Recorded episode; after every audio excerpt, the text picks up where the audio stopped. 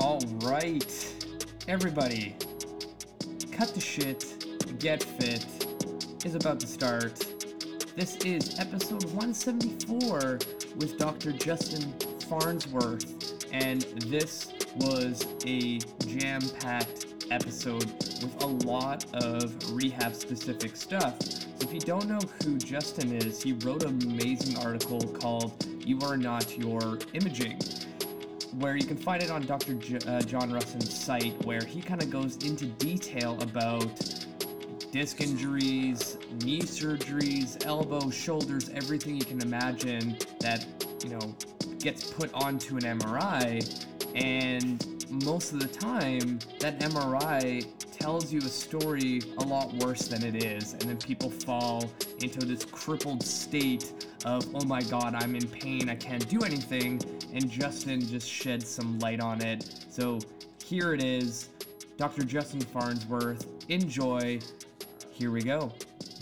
Hello, boys and girls. Welcome back to another episode of Cut the Shit, Get Fit.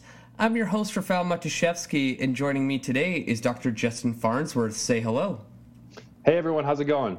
Awesome. So I always like to start the show with super easy questions to get the thing going. And you actually just asked me this earlier before we were recording, but what do you got planned for the weekend? Oh man, we got it's uh, it's wedding season. Nice. So we are going up to uh, one of my wife's good high school friends. We're going to the Finger Lakes up to a winery uh, for a wedding today. And that's about it. I mean, we had our, our cat's birthday last night. nice. four, year, four years since we adopted her when we lived out in uh, the Tucson desert. So we had just our in-laws over, hung out, and then you know tomorrow American traditions football Sunday. There you go. So I'll get to watch the Cowboys lose again.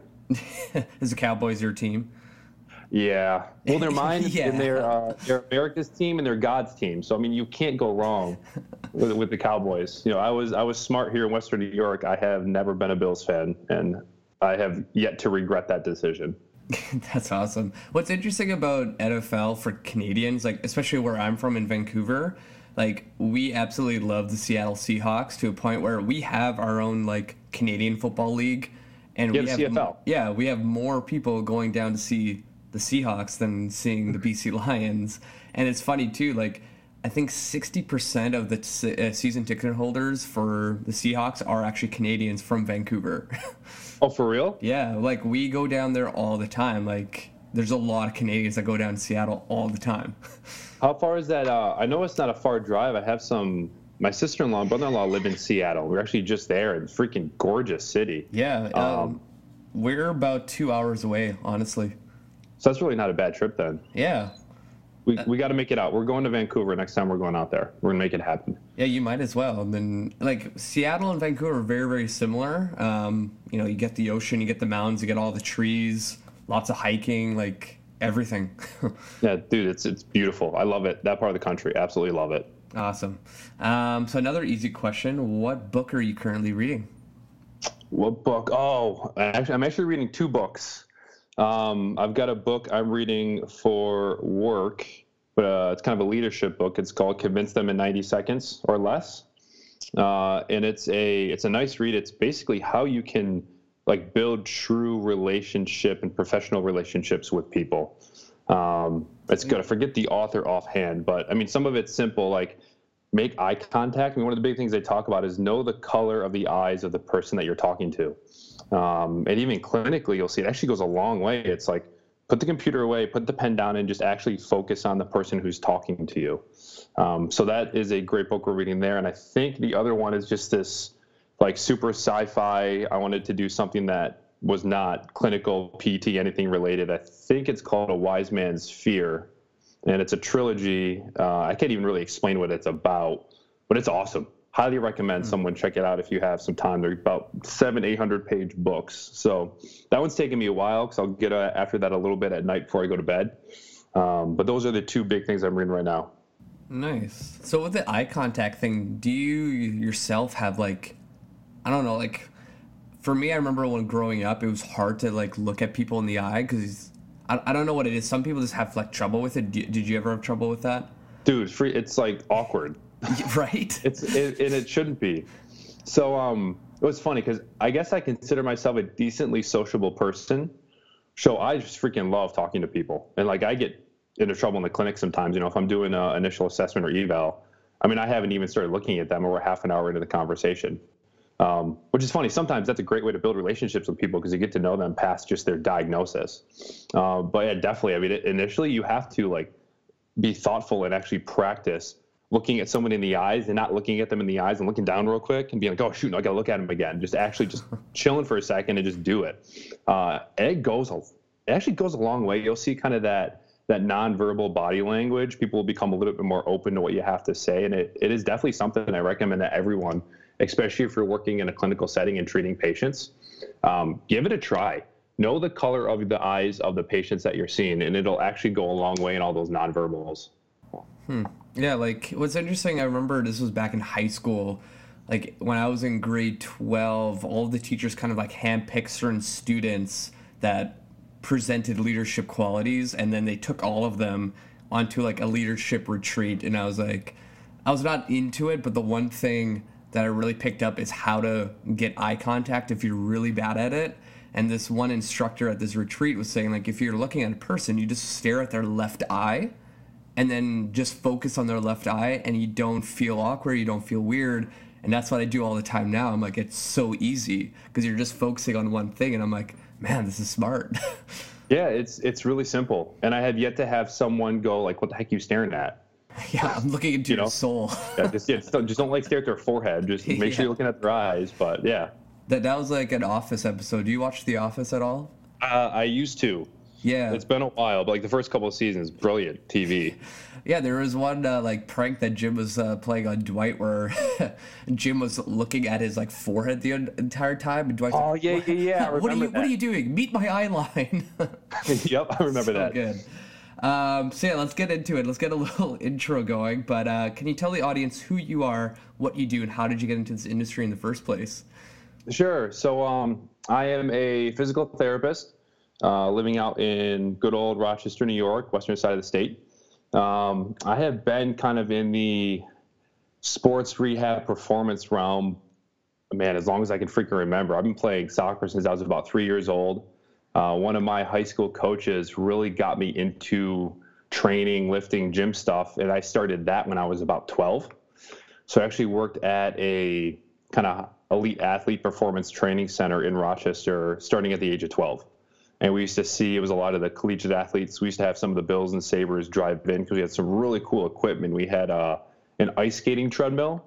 We actually get people skates on, hook them in on the harness, and they would go to town and skate. So we did a lot of over speed training there. Uh, we had a really cool running treadmill too that we did that as well. So we had a lot of those programs. Um, and that kind of took me into the career I'm in now. I mean, I was a pretty good high school collegiate athlete. Uh, I always knew I wanted to work with people in some realm. And so when I got into college, I remember my first week, I was like, I'm just going to be kind of a phys ed major. That's interesting. And I don't know, I ended up changing about four times within the first week and just settled on biology and thinking I either wanted to go to med school or I, you know, I heard of athletic training and I'd heard of physical therapy and I wasn't really too sure which route. And I kind of just fell into the PT realm because, as most people have played sports, I ended up injured at some point and in PT and was like, hey, this is kind of a cool job. I think I could do this. Um, and then my career just kind of took off from there. I did uh, grad school for three years at Upstate Medical in Syracuse, which is where I met my wife, who's also a PT.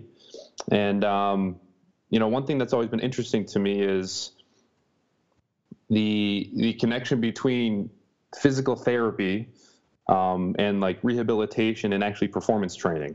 And that's kind of where I've landed at now, where I, I try to see myself as kind of that in between between, you know, an acute injury rehab and then actually getting someone back into their sport or back into their activities with, you know, kind of a change in lifestyle and kind of this progressive, you know, strength, weight training, whatever we want to call it, but not just ending, you know, when they get discharged from therapy. Yeah, like what's interesting about that is that when I first started in the industry, like I worked with a bunch of physios and chiros, and you know, your client gets injured, you're like, okay, just go see your physio, and they kind of fall into a category of like rehab purgatory, and they're not too sure when to go back to the gym. The exercises that the physio gave them were kind of like, yeah, just do clamshells and bird dogs, you'll be good to go, and they're not really getting better. And I like now there's a lot of more people kind of bridging the gap. And how, how did you like? Do you have like a system of like getting someone from point A from like seeing you in the clinic to now I'm back into the gym and deadlifting? Do you have like Yeah. a system or something like that? That's a freaking great question. I I want to say I don't. I have kind of a way that I go about it with people. I mean, the, the tough thing for me is in the setting that I work in. I don't have like a squat rack in the clinic. Sure. You know, I don't have. I mean, the heaviest weight I have right now is a 35 pound kettlebell. All right, so we have to somehow make do. And I'm doing my best to try to. You know, I, I run the clinic I'm at, and obviously there's a financial, you know, thing. I can't just throw a squat rack in the corner. But at some point, I want to get one because I feel like everyone should be able to, right? Break the these fundamental movements down: push, pull, lift, you know, carry, squat, hinge, walk. I mean, there, if we kind of break all those categories down, really everything we do should be geared towards, you know, being able to rebuild function. So if I have someone coming in with an acute injury, you know, I was bending over lifting my, you know, dog yesterday or daughter, and now my back hurts. Okay. I've got to be able to take them from that acute flare up to somehow preventing that from ever happening again. And so starting with, okay, let's go through some, let's make you feel better. All right. Then let's make you move better. Then once you move well, here's what you're going to do and progress yourself in the gym. Um, and it's been, it's been a challenge because especially around here, trying to build connections, you know, and making sure that I know all the good personal trainers and things like that uh, has definitely been a little bit of a challenge because I want to make sure I can send that person on to, you know, another good professional. This whole spectrum of rehab to performance. I don't want me to be their last stop.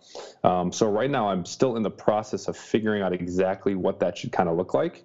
Uh, most of my patients that leave me will end with a gym program, uh, and I'll make sure they check in with me. They can email me, they can video me their form. Um, but I haven't found a great system onto how they can make progress, you know, outside of me in the gym.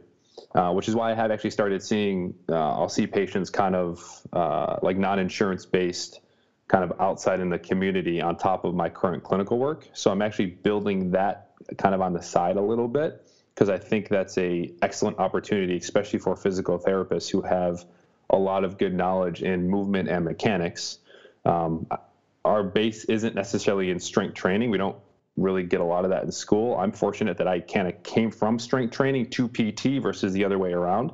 Um, and I'm trying to kind of fit myself in that system so that I can be a resource for people when they want to get back into the gym and say, okay, you know, I'm done with my quote unquote rehab. Um, and now how can I actually make myself stronger and more resilient over time? And it can't just be, well, here are your five PT exercises. You need to do them three times a week for three sets of 10 for the rest of your life. I mean, that's crap.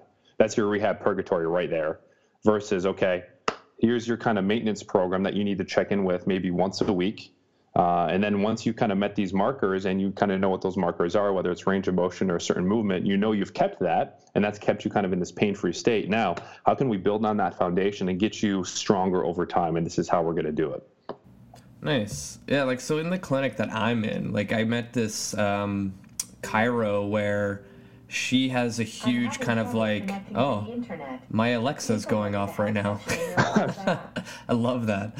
Um, so yeah, the chiro I work with, she's high level hockey player. She's like done the FMS, SFMA, um, like StrongFirst uh, certifications. Like she's very like exercise based. When when I met her, I was like, holy crap, you're amazing. We need to like collaborate. So now what how we structured it is like patient comes in, it's a 30 minute appointment, 15 minutes with her, then they she brings them out of the room and then she'll tell me I need some sort of thoracic mobility, scapular stability, go. And then we go onto our gym floor and I kind of figure out what's going on with them and here are three to four exercises we're going to do in a kind of like a circuit and we're going to send these to you and I want you to do them at home. And most of these patients are also like CrossFit athletes. So they're very like, what can I do in my warm up so I can prep my body so I don't fuck my shit up? so Yep. that that's a lot of fun, like getting those kind of athletes in. And we've been doing this for probably now two weeks and like everybody's really liking it. And I'm like, this is a lot of fun. Like just asking people like, especially the CrossFit athletes, what hurts while you're doing X, Y, and Z. And then I find like a regression for them, and they're like, "Oh, this feels so much better." I'm like, "Yeah, this is what you need to be doing." Yeah, no, exactly. And you know, it's interesting the system. So I I actually got access and had some exposure to the SFMA when I was in grad school. One of our professors Nice. I was all about it. And I mean, it's interesting if you look at kind of the PT realm.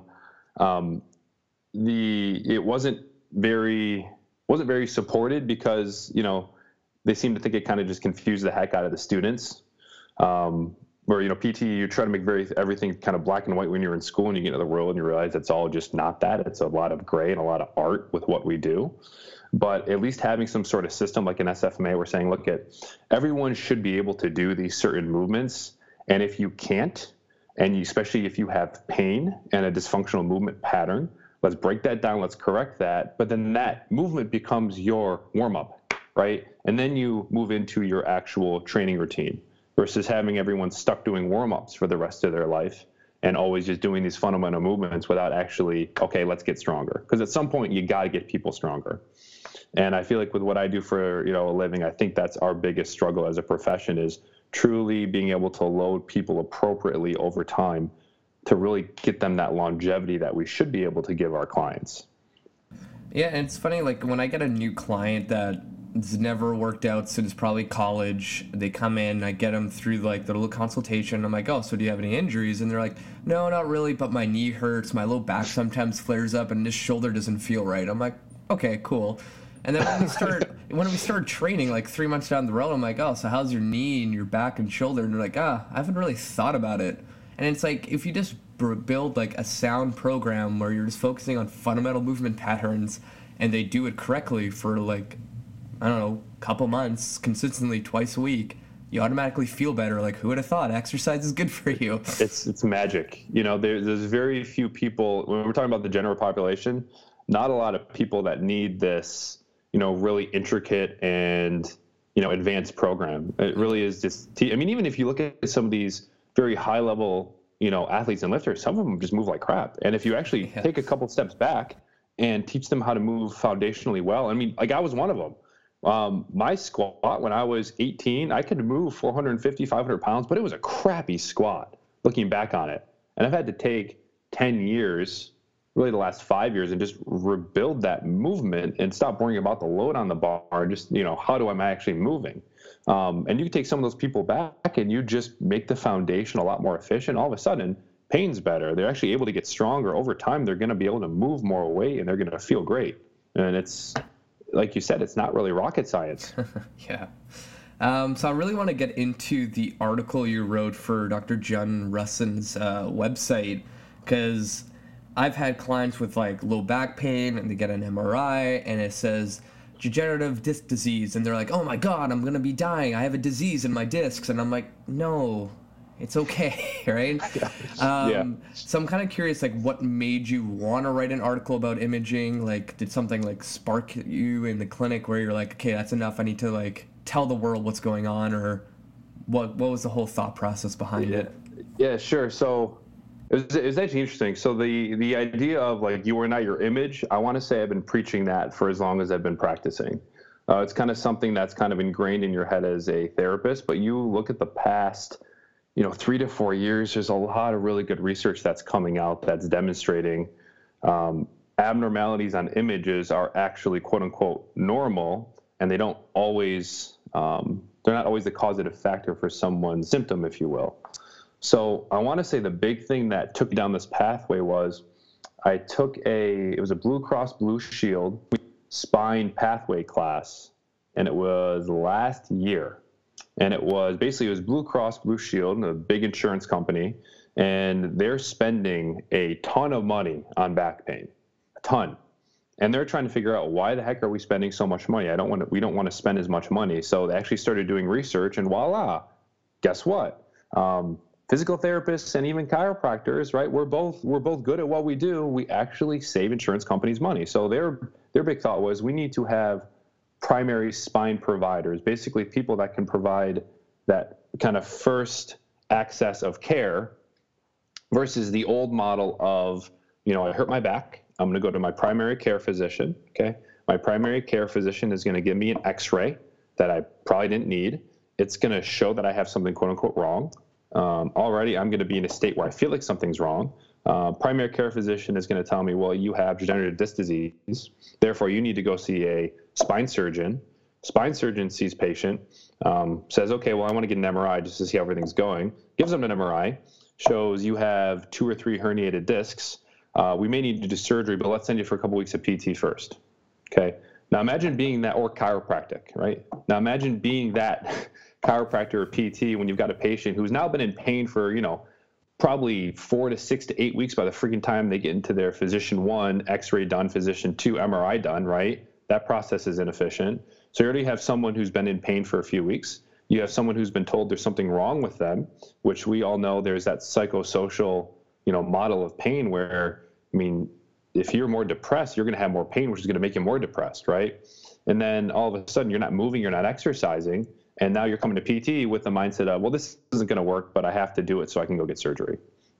So that was kind of the that's kind of the model that's been existent, especially in America, for you know, the last 10, 15, 20 years. And Blue Cross starts doing all this research, and they realize, oh my God, you know, that people who get early MRIs actually cost us $15,000 more, and they have more disability at two years, which is pretty crazy. Everything else is the same, right? And they're getting an early image and it's costing that much more and they're more disabled. So there's got to be something with that first access point of care and we have to do something better about that.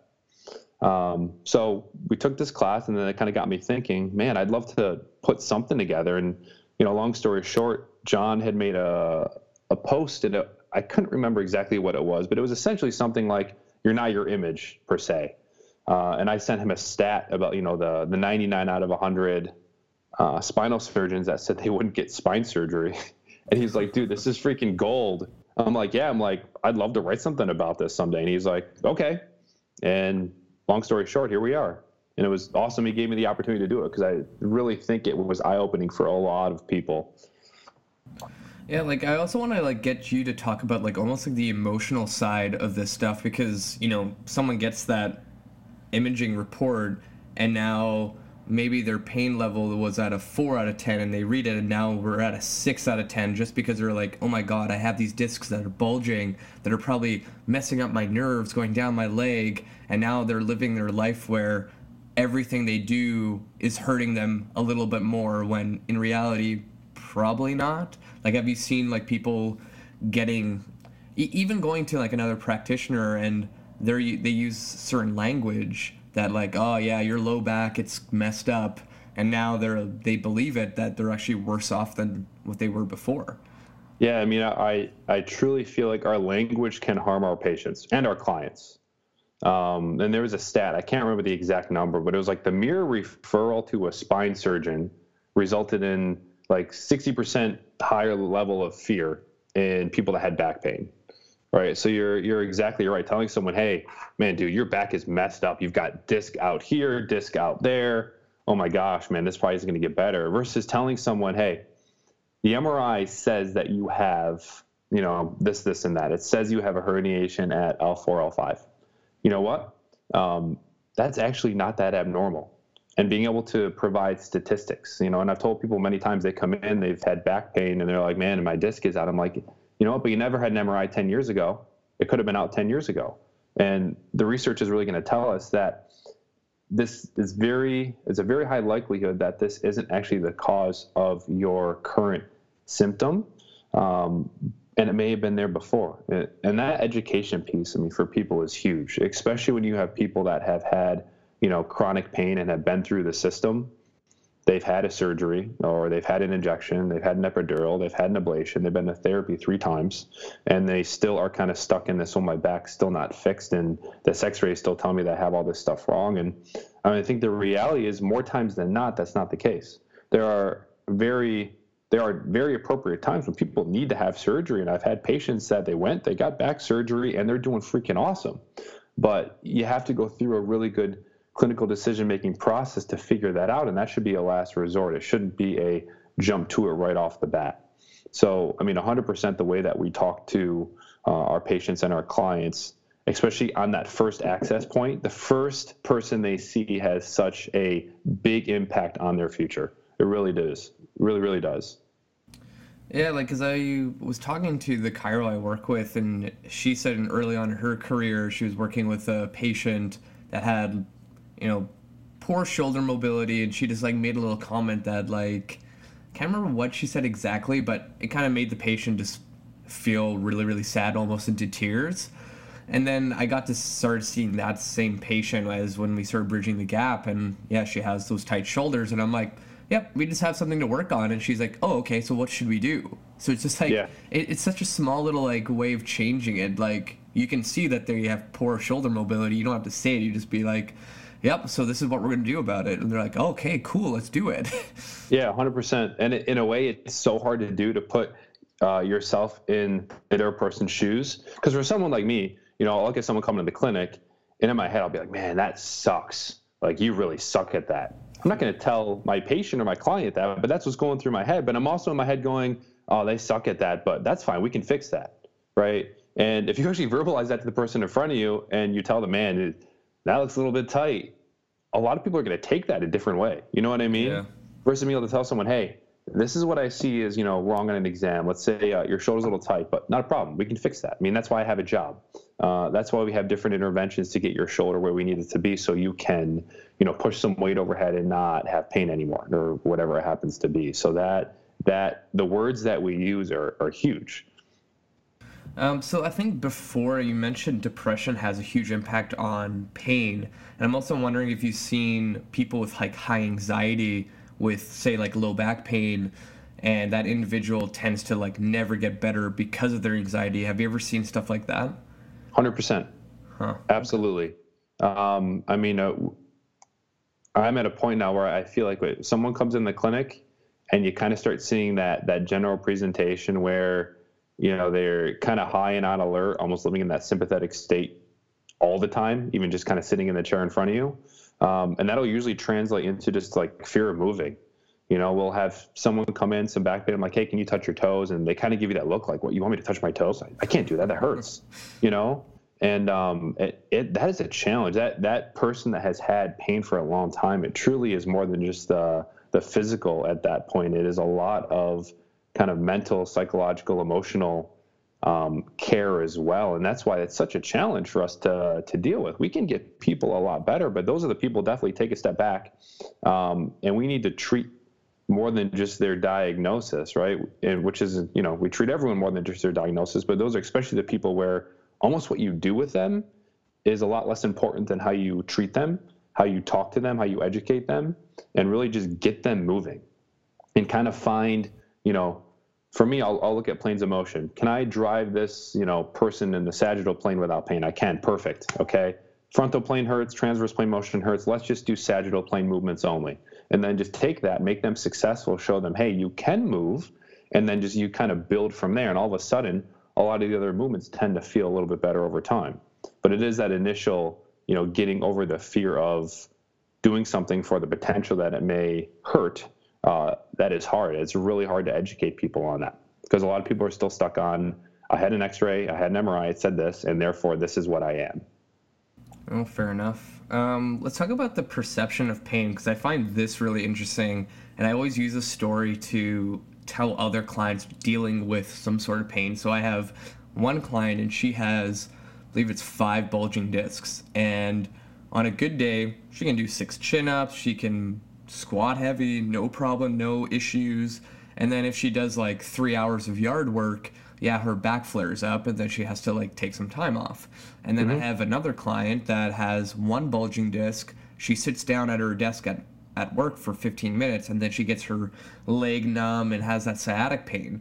But, you know, you'd think that the client with more bulging discs, uh, discs would have, you know, more pain compared to the one.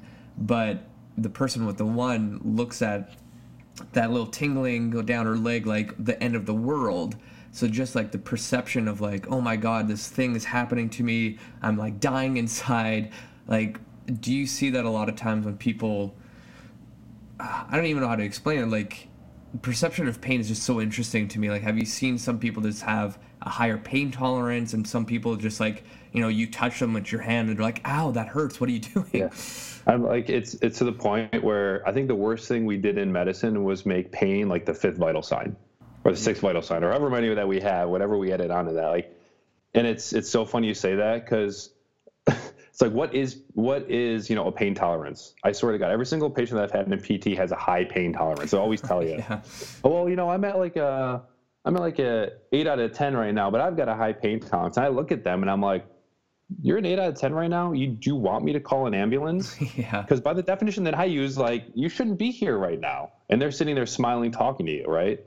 Um, but I think I think a couple points to, to take off that is number one um, that story you just told just goes to prove what the research tells us, which is you are not what your MRI says you are, right? I mean, it makes sense to all of us. Well, the more I have quote unquote wrong, therefore the more I should be in pain, right?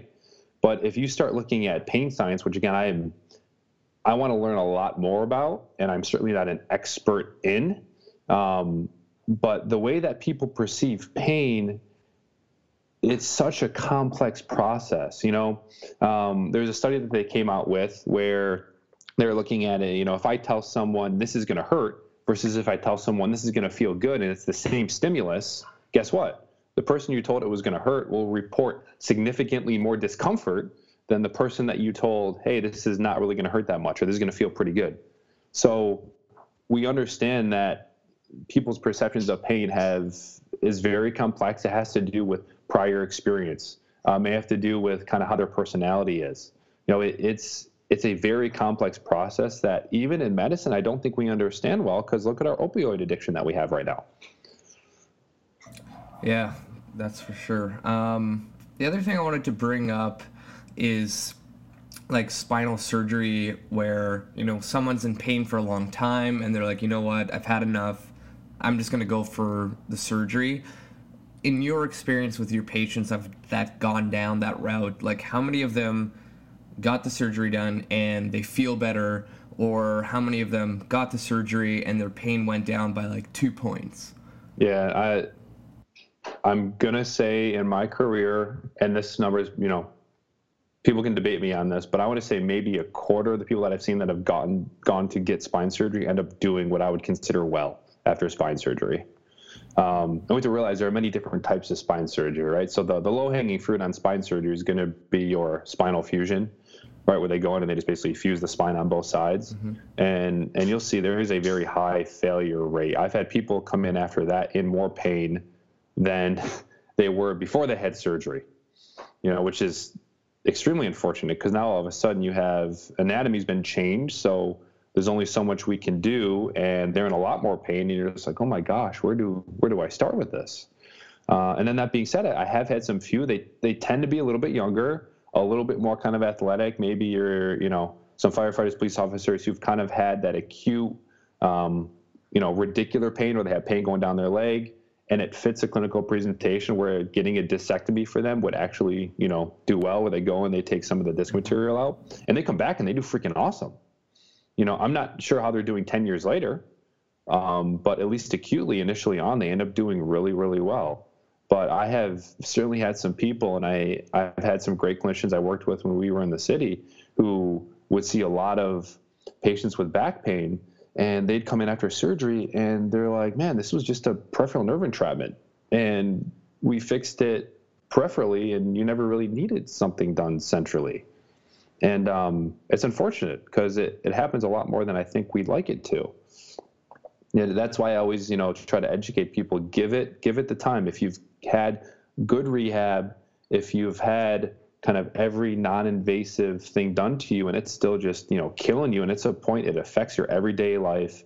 You can't exercise you're not yourself, okay, maybe at that point that would be an appropriate time to let's go talk to a spine surgeon. But to jump to that is the first conclusion and not at least give it the time that it takes because, you know, lumbar discs will heal. And the larger the herniation, the more healing chance there is, which is kind of cool. Um, but you can't just jump there first. So, do you ever like prescribe somebody to actually go down that route, or do you kind of just give them the information and let the patient kind of make the decision themselves? Yeah, so I, I try to do my best as an educator. I always tell my patients, look, this is your life. You have to do what is best for you.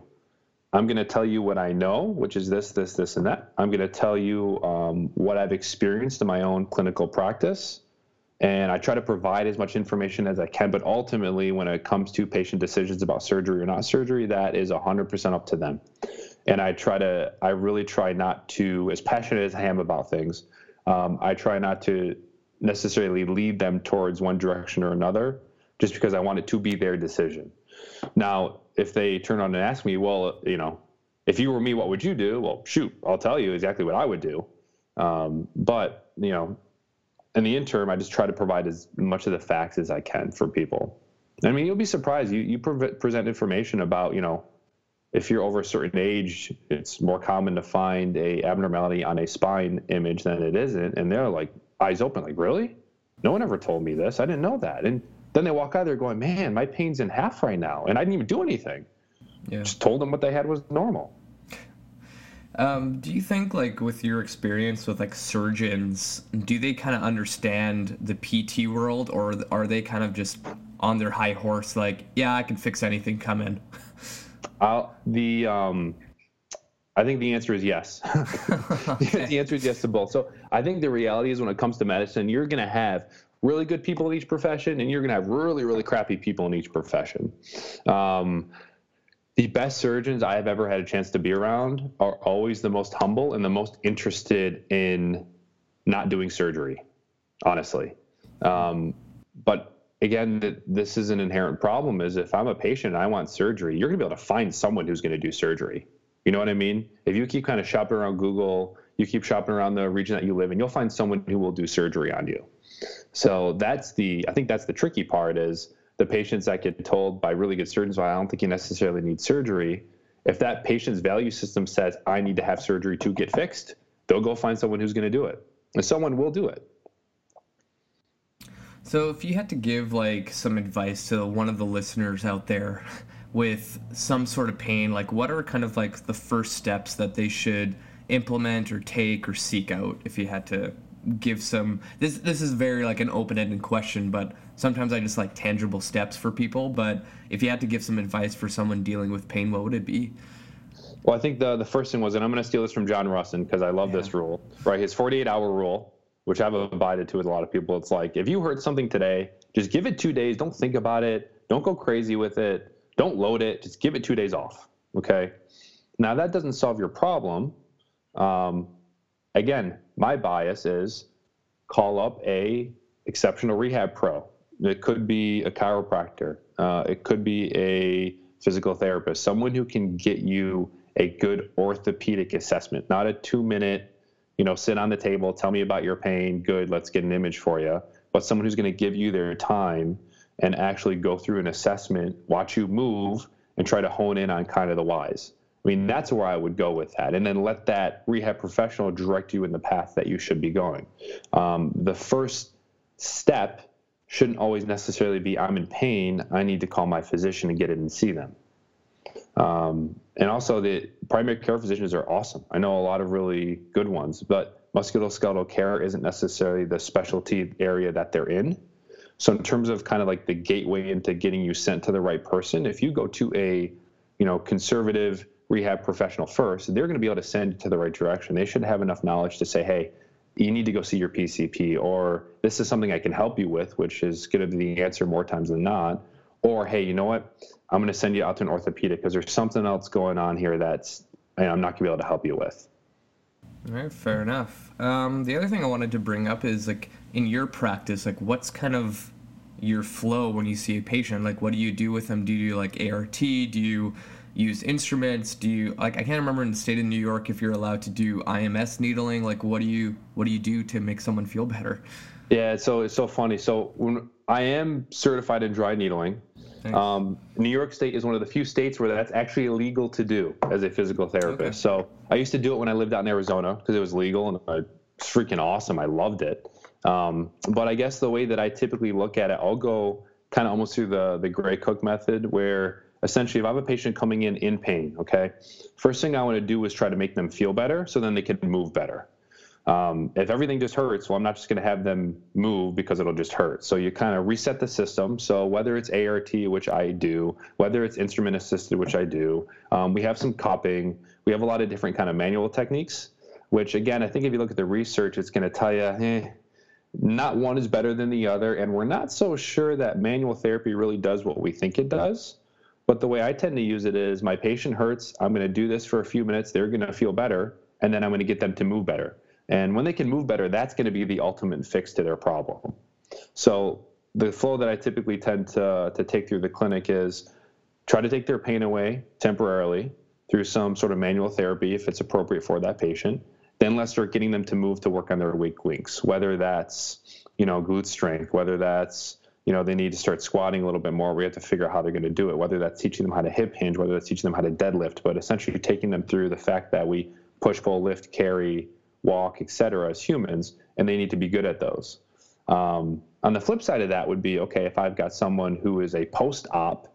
Well, obviously we have certain tissue healing guidelines that we have to go through, and you know some people they can't move that limb for six weeks, so you've got to basically be doing passive range of motion only, educating them, and then kind of working them through their program. But those are kind of two different pathways, kind of non-operative versus operative clients. So you mentioned cupping. What what's your thoughts on that uh, treatment? it's a big hickey. it's a big hickey. that's, what I tell my patients. Um, I have found so I, I was never really um, too educated on it until I had a couple of colleagues that were doing it. Um, and I saw and I was their patients seem to get good results. So honestly, I learned from them kind of a couple techniques to do it. Um, I know I have another, you know, colleague of mine who they don't call it cupping; it's called um, myofascial decompression. But essentially, the way I look at it is, I know at least it helps people with pain. Um, if we kind of look at the fact that people get a little redness on the area, it makes sense that it would increase blood flow. All the other techniques by which it is theoretically works, I'm not really so sure about. And it's, you know, in the grouping of manual therapy, I, I try to find, um, you know, what is my patient going to respond to the best. So if I've done some ART and that didn't work, and I still want to do manual therapy, want to try, you know, maybe some Graston or, you know, instrument assisted and I try that and that really doesn't work. And I'm like, okay, maybe I can try a little bit of cupping. So that's kind of how I go about it. I don't always tend to just go to cupping and that's the number one. Is it's really kind of figuring out what is that patient individually going to respond to versus just everyone that comes in is going to get cupping. But I think it's a really great tool when applied appropriately for people. And I love the fact uh, that with cupping and with ART, you can get active motion from the person you're working with versus kind of just a passive lie on the table and don't really do anything for 10 to 15 minutes. Yeah, like the chiro I work with, she loves cupping, and a lot of the patients do too, because it's like something a little bit different. But the way she explains it is like, you know, you have a lot of nerve endings in your skin. This is going to help them settle down. And then when people hear that, they're like, oh, I already feel so much better, right? It's like, I you know maybe cupping is not the best research method out there, but I tell clients and patients I see all the time like if you find something that makes you feel better, who cares what the research says? Just go do it if you're going to feel better. well, exactly, and of one, right? And that's where I mean that you got your patient in front of you and you see what they respond to, and that's based off of what does the research say, what is my experience, and then what are my patient values. So being able to combine all of those together for that person, and that's I think where we could have a whole nother you know podcast discussion on the strengths and weaknesses of high level research but yeah. uh, that's where research isn't going to help you too much. Do you like using like rock tape and kin tape at all? I use kt tape a lot. Um, i like i like rock tape. It always sticks the best i tend yeah. to use it for i'll do a lot of basket weaving for swelling is what i tend to use it for um, for everything else I, i've had some people where i've tried it where they're just still kind of everything I've kind of thrown at them hasn't worked. Uh, they're still in pain. I'm like, you know what? I'm going to tape this just because. I'm like, I'm going to see if it works. And then some people, they're like, oh my God, I walked out of here and I felt amazing. Like, okay, this will work for you. Not to be make it as a crutch, but we're going to use it for a few weeks just so you can feel better. And then some people, I put it on and they're like, they come back and the only thing they say is, I took all my hair off when I had to rip it off. it didn't do anything for me. They're like, all right. At least you, you got some free hair removal, and that's about it. I don't. I find with rock tape with certain individuals, it's just like because you have something on your skin, you just feel protected, and now you feel invincible. And I remember talking to another physical therapist where she did like a research project in school where like athletic tape for football players, and the research actually showed that like after 15 minutes of applying it, like the structure and support actually just falls apart but yes, it does. but the athlete doesn't know that. But the athlete goes out into the field. They're like, "Oh yeah, my ankle's taped. I'm like invincible now." Yep. You know, I think uh, what we think happens is they just get kind of that proprioceptive input.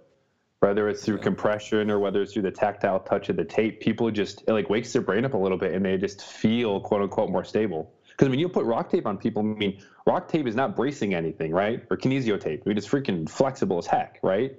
So people will be like, oh, you know, you're gonna you're gonna brace up my ankle. Nope, nope. But you're gonna feel stronger. It's just it's a really weird kind of like neurological effect that happens, but it's cool. And I don't think there's anything wrong with taking advantage of it to again help people feel and move better because that's all of our goals as healthcare and fitness professionals is to help people. Well, what's your opinion about like the company Rock Tape in general? So now they're kind of creating more courses where a trainer can get certified in Rock Tape, certified in instrument assisted, and now uh, coaches can now get certified in they call it Rock Pod, so their own version of cupping do you hmm. feel like that's taking coaches too far into the PT realm, or is it okay? Like, what what are your thoughts about it? Oh, that's that is a tough question it to is, answer. yeah. um, I, you know, it's interesting. If you would have asked me that five or six years ago, I would have been freaking furious. Like, what the hell? Like, this is my profession. Why are people trying to do what we do? And I want to say, over the past couple years, I've calmed down a little bit, and I think I've really come to realize if, as long as you have the training, and then as long as you know how to apply that training, I mean, I think the thing that becomes a challenge is if you are a personal trainer. I mean, there are certain laws in each state that do not allow you to manipulate soft tissue. You know, so based on the intent of what you're doing, um, I think it becomes a big challenge. But I have, there's absolutely nothing wrong with people who are skilled and know how to provide a certain service within their scope and can help people, I mean, I don't think there's anything wrong with that. But I can see where you're starting to kind of, you know, push the limits a little bit on certain scopes of practice, um, especially based on if you have someone who is in pain and you're doing as a you know personal trainer manual therapy on an area that's in pain. I'm, I'm not so sure that that's that's within your scope. I understand you want to help that person, so it comes from a good place, right? But I'm not so sure that legally you are allowed to do that. And that's where I feel like we all have to get off of our thrones and just work together. I mean, I would love, I love knowing the chiropractors in my area. I love knowing the athletic trainers. I love knowing the strength coaches because all of us have a unique skill set to help people. It's just when we all sit there and say, well, I can do all this stuff on my own, I think we all get into trouble. And, you know, that the idea of collaborating just works so much better for everybody, really. Yeah, because I kind of look at it as like if you're really good at coaching, why kind of be okay at scraping with the rock tape blade, where you can get a PT or a chiro that's been doing it for years, that's really good at it, that probably get a better you know result from it, and then that chiro can or PT can send you this patient that when they're better to you because you're better at coaching, and now you have this like almost holistic approach of you have like this team around this one patient and person to get better faster. Exactly. And the reality is if you're sending it to the person who's the best at it, you're going to get a better result. And then you as the you know personal trainer or PT, they're, you're going to win because your patient's going to come back or client and they're going to be like, oh my gosh, the person you sent me to, man, I feel great. And all of a sudden now you progress them faster than you originally would have been able to. And it's just, it's hard for people to see that, I think, sometimes. You know, we tend to just kind of sit in our camps and say the way I do it is best. Yeah. Um, so we're coming up to the end of this. So maybe for the very last question, tell the audience where they can find you online, what projects you have coming out, and maybe if you have any new articles that are going to blow up the internet, let us know. well, uh, so I have nothing in the works yet. Um, I am kind of thinking back and trying to to figure out a way that I do want to write a little bit more, and I, I think I want to write down the pathway of kind of like what this article had to do with, where it's kind of the these you know connections between rehab and performance and and helping people you know kind of understand the medical side of things because I think that's the hardest part. You know, there's the training side and the medical side. Um, I am on Facebook. I am on Instagram. jfarns10, which is a very old nickname from way back in high school that I just haven't changed. Um, I am working on. I do my clinical practice, and then I also am spending some time seeing clients kind of outside that in a kind of non-insurance model, which just kind of gives me that time to give them that one-on-one care that I think everyone wins with. Um, and hopefully, I'm going to be starting up a website and a blog sometime in the near future because again, I love sharing this information with people, and I think it helps people out a lot. Awesome. So thank you so much for your time. This was amazing. Thanks, dude. It was nice to talk to you. Have a good one. Okay, so that's gonna wrap up episode 174 with Dr. Justin Farnsworth. Hopefully, you enjoyed it as much as I did. And I'm gonna say this click the show notes right now. Don't even bother listening to the rest of what I'm about to say. Click the show notes, click the link to add me on Facebook because I post a lot of great stuff on rehab, training, nutrition, you name it, on my personal Facebook page and Facebook uh, fan page. So click the link, add me on Facebook, and I will message you and tell you what's up. How are you? What's going on? Because I like to connect with as many people as possible. So right now, go click the show notes, click the Facebook link, add me on Facebook, and you will get more value than just this podcast as you're scrolling through mindlessly on your Facebook feed. So at least you can see some fitness and health stuff. But that is it for me. Until next time, you guys, reach out, say hello, ask a question, and I'm more than happy to help you on your fitness and health journey. Until next week, you guys,